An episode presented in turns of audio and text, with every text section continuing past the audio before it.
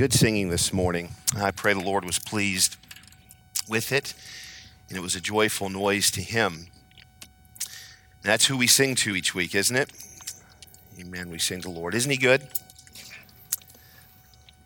His mercies are everlasting. I am just, for some reason, more than normal. I'm always excited to be in God's house. But today, just a little bit more than normal. You know that feeling on Christmas morning when you get up how many of you like Christmas? How many of you don't like Christmas? We're going to boo you if you don't, huh? You know that just that anticipation. That's how I woke up this morning. Just I know God's going to do something great today. If in no one else's life, I pray He speaks to me, and I know there's many here that hope that He does the same. We have His Word. You know how many people in this world if they wanted a Bible in their language, they couldn't find one. But we have His Word. Any, any matter that you're dealing with in life, do you realize you have the answer in God's Word and it's available to us? God hasn't kept it from us. What a wonderful, wonderful thing that is. We have not only His Word, we are able to go to His throne and pray and speak to our Heavenly Father. Isn't that a wonderful thing? To know that your Father, the creator of this universe, is available anytime you need, no matter what time of day, no matter what problem you have. He's available to you, and He's there to listen. And you have Christ there interceding for us, taking our petitions to the Father.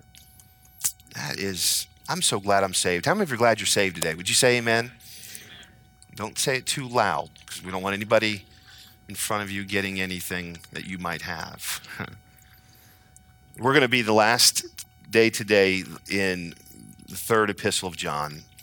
I know I've taken a couple weeks off. You'll be three weeks off from the book of Acts, but we'll get back to that, Lord willing, next week. The last two weeks, we've studied from this very, very short epistle. You might read it and say 14 verses. How do you get three messages out of 14? I've got more than three. I just uh, uh, want to get back to the book of Acts and finish the book of Acts. This book was so encouraging to me as I, as I was there in the hospital a couple weeks ago and I was I've been studying this book. I've read this I can't tell you how many times a day uh, for the last few weeks, just reading it over and over and just being encouraged. Every time I read it, I feel like God encourages me even more. It's never gotten old, just these short 14 verses. Eh, I, I don't know if that's ever happened to you. I'm sure it has. You just find something in God's word and He just keeps refreshing you with it. And that's what this book has done for me. the Apostle John now is an older man He's not young anymore. He wouldn't fit in that young marriage class in church any longer. You know, he, he's aged some. And with that age, he's maturing. You know, when we read about the apostles as they're following Jesus, so often they made mistakes.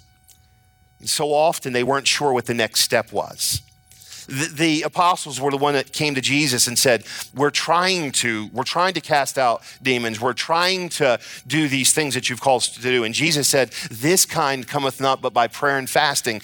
And and you see at that time the apostles are are growing and they're maturing but you see their faith at times uh, uh, being, being um, um, just not as strong. It was the apostles that were there on that Sea of Galilee when that storm came and they were afraid. It was the apostles that, by, because of fear, hid in that upper room, wondering are the soldiers going to break through those doors and, and take us and, and crucify us or kill us like they just did to Jesus? It was the apostles that in the garden that they fled when the soldiers came to take Jesus. They scattered.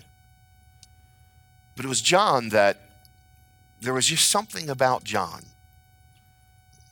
He was the one that is called the one that the apostle that loved Jesus, that laid his head on the, on the breast of Jesus, that was close to Jesus. He was the one there when all of others scattered, he was the one there at the, at the cross. He's the one that he said, John, behold thy mother. He was the one that Jesus asked to take care of his, his family. John now is an older John. He's been through a lot. The church is grown and the church is, is not just reached Jerusalem, but now is, has been scattered and is reaching all over the known world. The gospel of Jesus Christ is going forth. He's seasoned. And he's writing this book to a man by the name of Gaius, who he calls his child. He says this, I know we've seen this the last two weeks, but in verse 4, I have no greater joy than to hear that my children walk in truth. Now, again, this is not a, a child, uh, a biological child of John. This is one that John has invested in. This is one that John has poured what he has learned, the time that he had spent with Jesus, and now what he has learned. He's, he's investing this in a, a younger man. He's writing to commend Gaius on his living and his testimony amongst of others.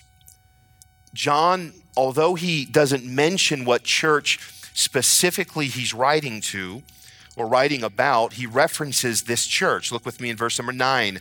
I wrote unto the church, but Diotrephes, who loveth to have the preeminence among them, receiveth us not.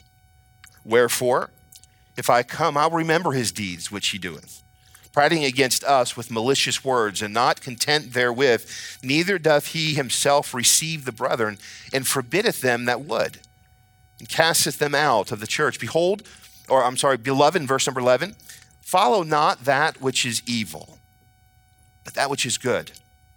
He that doeth good is of God, but he that doeth evil hath not seen God. Demetrius hath good report of all men and of the truth itself, yea, and we also bear record, and ye know that our record is true. I had many things to write, but I will not with ink and pen write unto thee. But I trust that I shall shortly see thee. We shall speak face to face. Peace be to thee. Our friends salute thee. Greet the friends by name. The only negative in this entire chapter, this one chapter book, 14 verses, is two verses. When you begin to read this, when you read the first eight verses, it's very encouraging.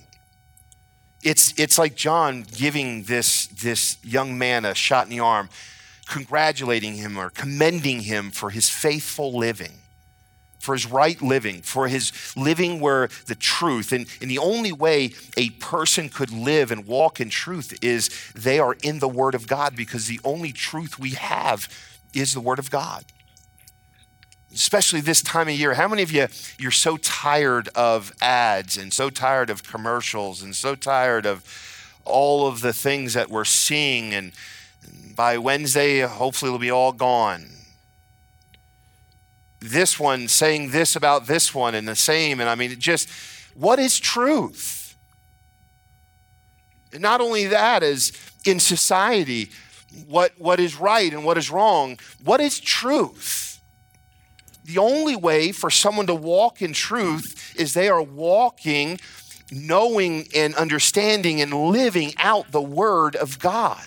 That's the only truth we have. It's the only truth this world has ever had. It's the true only truth this world will ever have is the Word of God. You need to believe that. You need to live it. But as I read this, I, I like positive people. How many of you like positive people? I, I don't want to say I don't like negative people. I just would rather prefer a positive person. There's negativity all around. I, I, read these first eight verses and it's encouraging. We learn about faith and we learn about charity and we learn about uh, uh, giving and we learn about unity and all these wonderful things that John is commending, uh, or uh, uh, yes, Gaius, and, and, and, and, and saying, Gaius, this is a report that you have. And I'm so, I'm so joyful because this is what people are saying about you. And then he comes to verse number nine. He says, and this is what's being said about this other fella. Gets into these negative. The rest of this letter is all encouraging. You get to verse number nine, get past verse 9 and 10, get then to verse number 11, it's back to this positive again. I wondered, why would John, who's only going to write 14 verses, a short letter, why would he even include those two verses? Well, we, we know that all scripture is given by inspiration of God. And so, as John was penning this, uh, this epistle, the Spirit of God was telling John what to write. So, we know that there's a purpose for it. We know there's something there. All scripture is given to edify and rebuke and exhort, and it's got a purpose. We can't just skip past it. And as we arrive at verse number nine, it reminds me that negative or problems are there. And all of us are going to experience it life. How many of you would love to experience life with never a problem ever again? But you know something? We learn from problems. We, we learn, or we should learn, from those experiences in our life. In life, we'll never be able to avoid or totally remove negative. But the negative doesn't have to affect you in a negative way. I want to look at this passage of Scripture as this man that is appearing to do the church harm. Not a great testimony. Gaius, you have such a great testimony and you are faithful. And then we come to this Diotrephes. He loves the preeminence and he, he is wanting to be in charge and, and he's causing problems within the church and, and he's dismissing people out of the church that don't agree like he agrees or doesn't do what he wants done. And I, I, want you to write this in your heart. This is just a, a, a precursor to the message. I want you just to write this in your heart. It doesn't have to consume you when there's negativity in your life. The problem is so often in when there's negativity in our life, it consumes us. Have you ever lost sleep because you were concerned about a situation? You ever lost sleep over someone at work that just causes you grief? A negative situation in your life, it causes us, if we're not careful, it consumes us. We think about it so much. It affects other decisions, it affects other, other relationships. I'll never forget years ago, Michelle, I came home from church one time and, and I had a bad day. I mean, just a bad day. And it, it wasn't necessarily with any individual. It was just, it just seemed like everything I dealt with was difficult. And I came home, and, and uh, uh, wives, how many of your husbands ever came home in, in, in one of those moods? You know what I'm talking about, just one of those moods.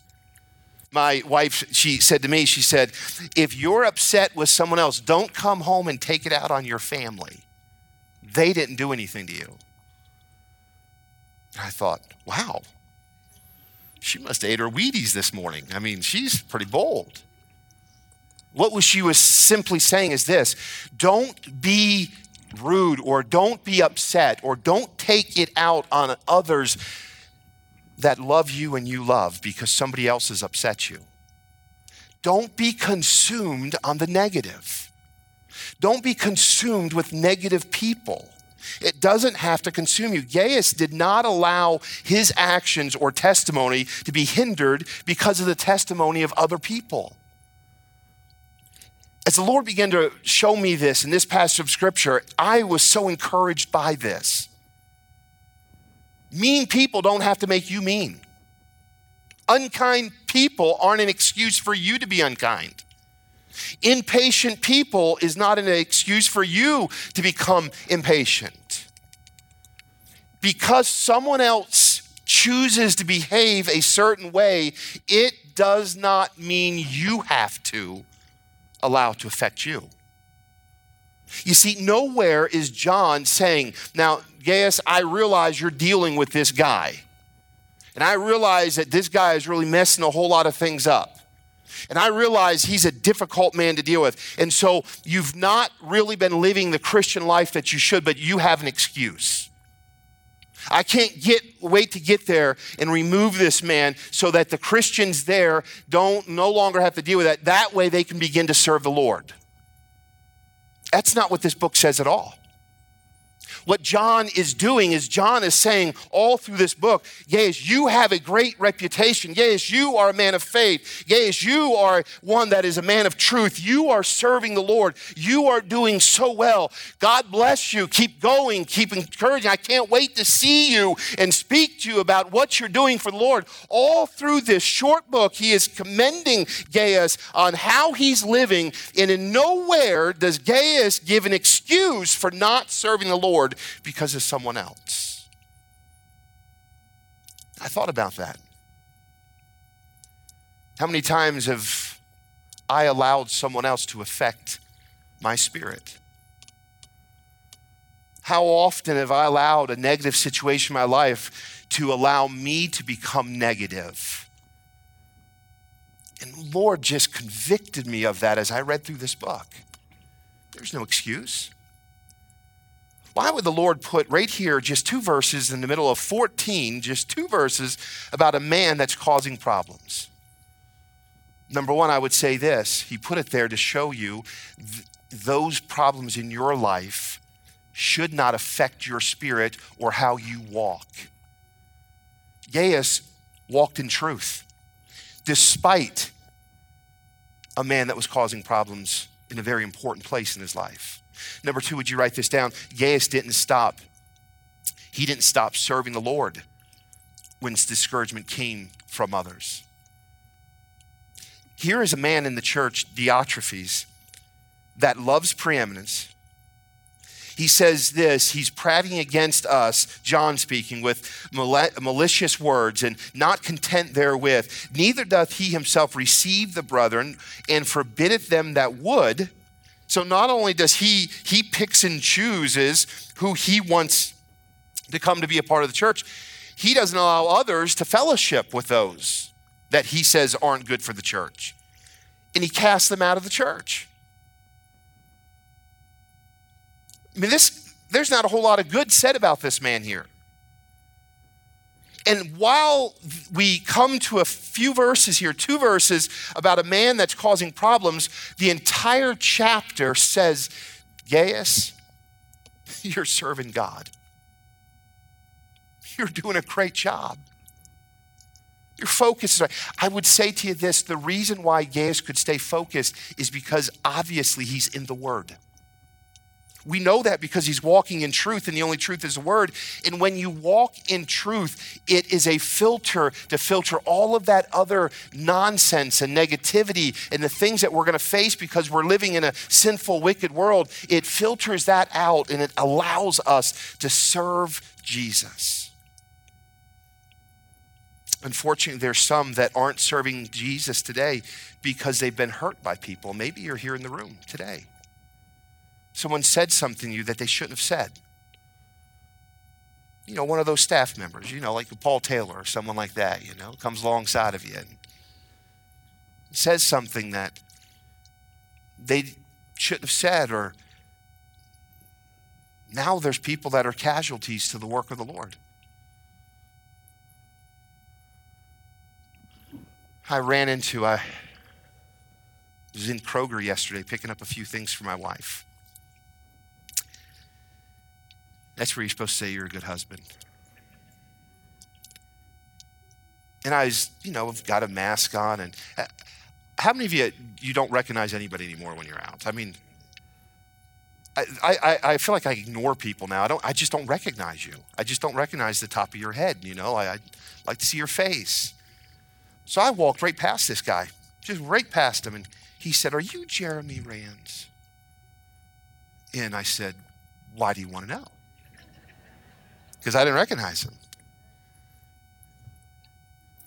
He was a kid, grew up in our church down in Cincinnati years ago. I haven't seen this kid probably over a decade.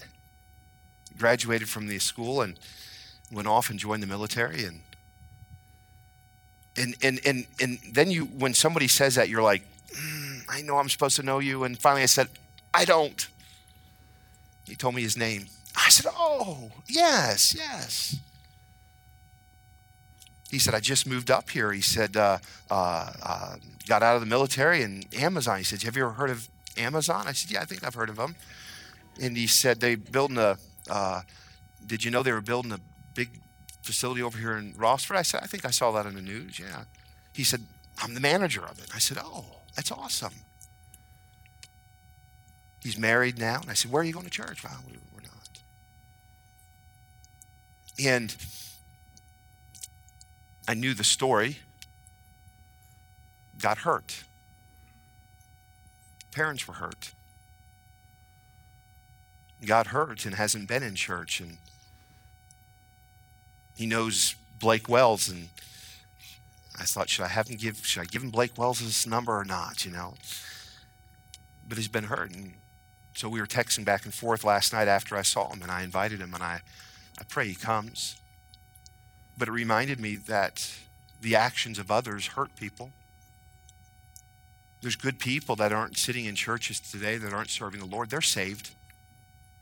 We're, quick to judge people that, well, they, they must not be saved. No, they're just hurt. They've been wounded and they're sitting there not serving the Lord today because of discouragement that's come from someone else. It's real. Maybe you're here today and you're not serving because of discouragement that has come from someone else. I think the Lord allowed us to see into this for these two verses that this is real, that it's not made up, that, that, that people can affect other people, but we have to choose that we are not going to be discouraged by the actions of someone else.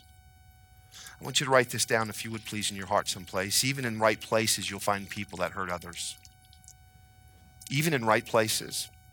Let, let, let, me just, let, me just put, let me just put it right down on the bottom shelf. Even in churches, you'll find people that hurt others. Am, am I saying that because I'm just saying get over it? No, I'm not saying that at all. It's still wrong. This took place in the church. This is the testimony of a leader in the church. He, he said of this, John said, this, this man has the preeminence, and that is one that wants to be in charge. He sees himself as superior. It doesn't really matter what anyone else thinks or feels, I'm in charge. You know, even in right places, you're still going to deal with people like that. Don't quit. Don't stop serving the Lord it would be wonderful if those people never existed in our life, but, but I want you to understand they do. Maybe it's at work, or maybe in your family unit, or maybe here at this church, or, or maybe in a church previously, you've come across someone like this and, and they want the preeminence and they just belittle people and make, make people feel unimportant. And, and, and I, I just simply want to say to you this when that happens, or if that has happened, don't quit on the Lord. Keep serving Jesus. There's a testimony of a leader here that is hurt because of preeminence. The, he also says this of him. Look, look, with me. He says, "I'll remember his deeds when he when, when which he doeth, prating against us with malicious words." You know what that word prating? Antagonizing, poking.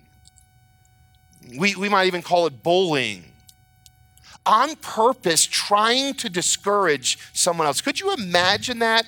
That someone would try to discourage someone else on purpose? With malicious words, mean words, hurtful words, trying to antagonize someone for the purpose of making them quit. Church, I would say to you this this is just a little side point here. We need to be careful with sarcasm. Sarcasm can hurt people poking fun at people, it, it can hurt people. You say, oh, people are just too sensitive. No, people have feelings. And the more of a leadership position you're in, the more that you have to be careful what you say. You know, moms and dads, they have to be careful what they say to children. Well, their friends might be able to get away with it, but they look to their parents. And I, I think that as parents, we ought to say encouraging things to our children, things that lift them up things that encourage them to do right and live for the Lord. Be careful what you say. When you're at a place of discouragement or you're just feeling a little bit off off that day, be careful what you say to people because it affects people. In my position, I counsel a lot of people. You know what? Oftentimes, if you counsel someone long enough and you dig deep enough and begin to peel the onion back far enough, you know what you find? A lot of it happened when a person was a child. Things that were said, things that were done. You know that old that old saying, "Sticks and stones can break my bones, but names will never hurt me." How many of you have found out the older you got that that's not true? You can still remember things that people have said to you. You can still remember the hurt that someone has caused poking at them with harming words. The Bible speaks of this kind of believer, speaks of idle words and malicious speaking and backbiting. Those are all things that the Bible describes as not healthy and not good, especially for a believer. Choosing who is important to the work of the Lord and who isn't is what this man Diotrephes is doing. He's, he's saying, you're, you're, you're important and you're not. I choose you to stay involved in the work, but you need to leave the church. And, and, and John says, This isn't right. This, I'm going to deal with him when I come. Hear me today. Every single person has a reason to be here in this church. Every single person. Do you realize God put you here for a purpose? How, how many of you? How many of you, that, that little box over there is a harmonica? Uh, there's a, I think there's a harmonica in that box, unless he took it with him. This morning, I'm hearing all this extra stuff coming. How many of you heard that? This extra words come, or not words, extra. If you heard extra words, you were hearing things. This extra tune coming, I'm thinking, where's that? And I finally I saw him up there. He's got a harmonica playing. Do you realize this that God has gifted every single person in this church with something to use for His glory? Every single person in this church has value.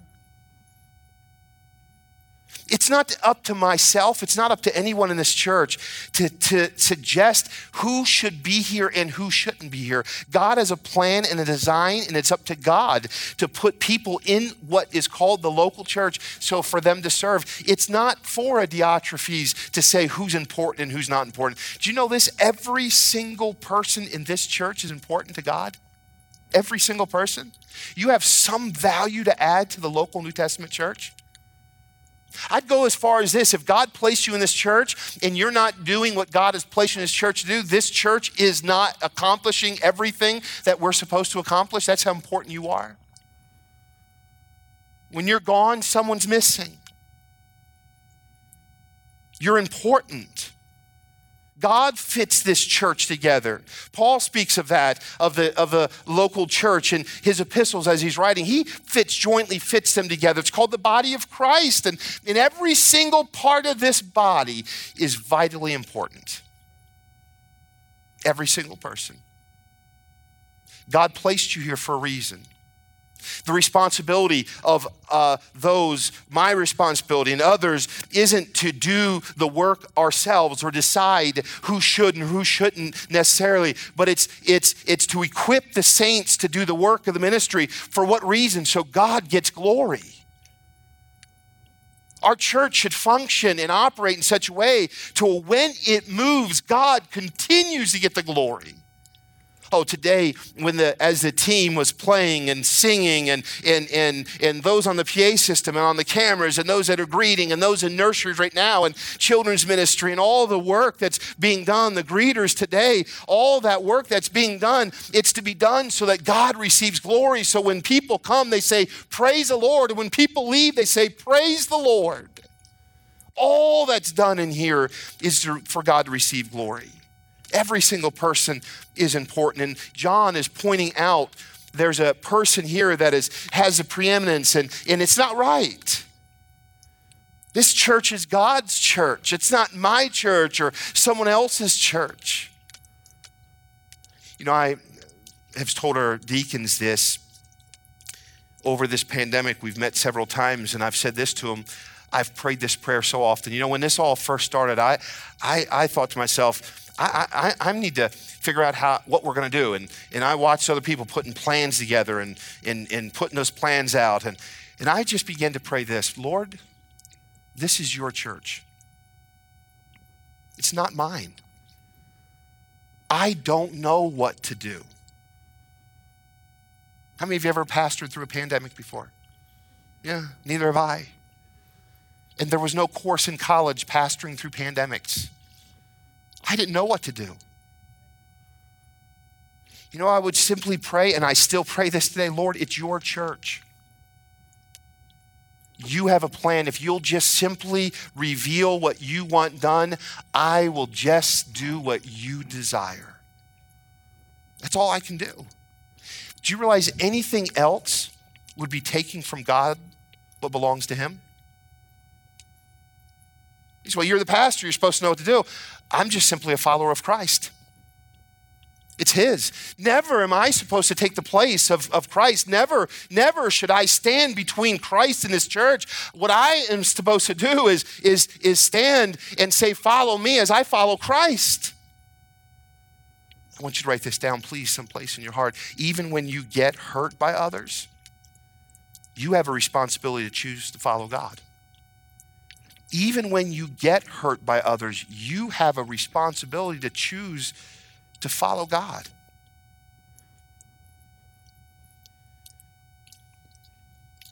You've got to follow truth. Hurt is not an excuse to quit. I would say this let's, as a church, decide we're going to get in the Word now and allow it to guide us in difficult times. And when those difficult times come, we're grounded in the Word and we make right decisions so that we can continue to live for Christ. But listen to me, I'm not minimizing the hurt and I'm not minimizing what's been done, but I'm simply saying this as a Christian, it's still your responsibility to follow Christ. We can't just quit because we've been hurt. Jesus paid a price. He went to the cross. He shed his blood. He was beaten. He paid a sin debt that he didn't owe so that we could be we could have life and life everlasting. He didn't quit on us. We praise God for that. Thirdly, I want you to write this down. Look with me in verse number 12. Demetrius hath a good report of all men and of the truth itself, yea, and we also bear record, and ye know that our record is true. So here, here we have eight verses where he's saying, Gaius, great job. You're walking in truth. I'm, I'm proud of you because your testimony amongst the brethren and among strangers is a wonderful testimony. Serve the Lord. Keep going. Keep serving. Oh, this man, Diotrephes, I know who he is. But then he moves from that and, and encourages him, follow not that which is evil, but that which is good. He says don't, don't let that bother you. Don't, go, don't get sidetracked and don't let that be an excuse. Evil is going to be there. Evil is going to exist in this world, even in places we don't think it should, but follow after truth. And then he comes and he reminds him, he says, Demetrius, who's Demetrius? When did we get talking about Demetrius? This letter is written to Gaius, and it was about commending Gaius about it. But then all of a sudden, John says, Demetrius, he has got a good report of all men. Almost like the same living, the same report that he John had of Gaius, he says, I want to remind you of Demetrius. And I want you to write this in your heart. Remember, you're not alone. There's others that are doing right as well. Sometimes when we get into the most difficult seasons of our life, we think we're all alone. We think nobody else cares. We think that it's just going to, it's just bad. And all of a sudden, just out, kind of like out of the blue, he says, I want, what about Demetrius? He's living for God as well. He's following truth. Gaius had a great testimony, but so did Demetrius. Listen, don't allow others to pull you down, get you discouraged, get, get around those that have the same testimony to serve the Lord. It was like he was reminding Gaius, don't forget about others like Demetrius, who loves the Lord, who serves the Lord. And I want to say that to our church today. Don't forget that there's other people that are serving the Lord, that are waiting for his return, that are walking in truth, that are raising godly families, that, that are committed to their marriage and committed to serving the Lord. You're not alone, there's others serving with you. It's like he put it there to encourage Gaius. Gaius, there is one that's causing problems. But don't forget there's others that love Jesus. Was it Elijah that felt the same way in the Old Testament? He thought he was all alone, and God said, Are you kidding me? You're not alone. I've got other prophets that, that aren't bowing the knee to Baal. Listen, the world might look dark and the world might seem like, like it's difficult to raise a godly family. It might seem like evil is taking over. And I just want to simply tell you this there are still great churches out there. There are still great Christians out there that are serving the Lord. God is still doing great things. Don't give up. Don't keep your eyes on the negative. Don't keep your eyes on those that aren't serving the Lord. Don't keep your eyes on the discouraging things in life. Remember, you're not alone. Others have a desire to serve Jesus as well. And lastly, my time is done. I want you to write this down. The importance of being face to face. I want, you, I want you to see this, and I don't have time to really develop this, but I want you to see this. John writes, I had many things to write, but I will not with, in verse 13, but I will not with ink and pen write unto thee. But I trust I shall shortly see thee, and we shall speak face to face. You know, time together is where relationships thrive and grow. John had a lot of things that he wanted to say to Gaius, and he could have written them down.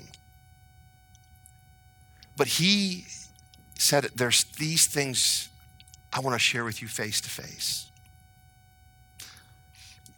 A couple years ago, when my son joined the military, I, I wrote him a letter every day when he was at boot camp. Every day until the drill sergeants even after drill sergeants, every, every day. And then the drill sergeants finally got used to his name and said, Another letter for you, Rands? Yeah, someone loves me.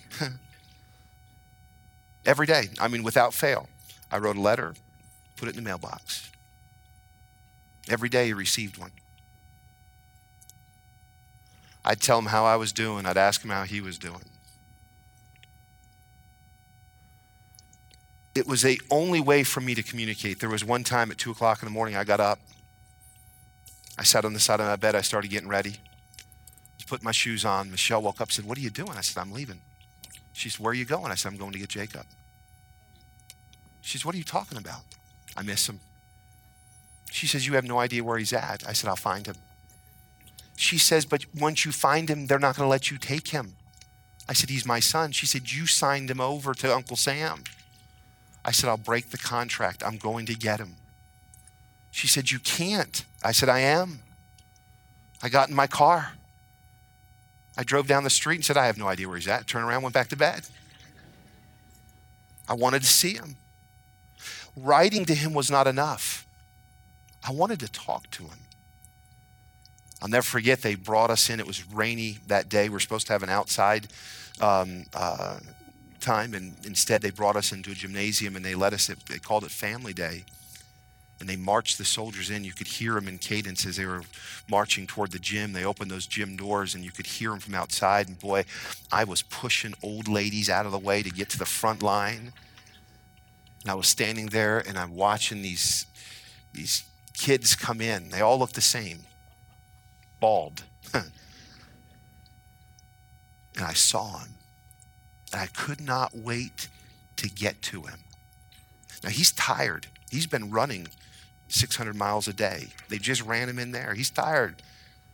Up late, or yeah, up late and get him up early to I mean, he's tired, and I couldn't wait to just see him and talk to him. And as soon as they said, Go find your soldier, I knew where he was. I made a beeline right to him. I couldn't wait to see him face to face. I took him to his favorite restaurant, Cracker Barrel, and I'm trying to eat with him, and he's falling asleep as he's eating. And Michelle and I couldn't wait just to talk to him face to face. There's something about seeing someone face to face, it's where relationships are built. That's why church isn't so important. Yes, we can do online services. Yes, those are important. That's why we do them. And yes, but there's something about coming and spending time.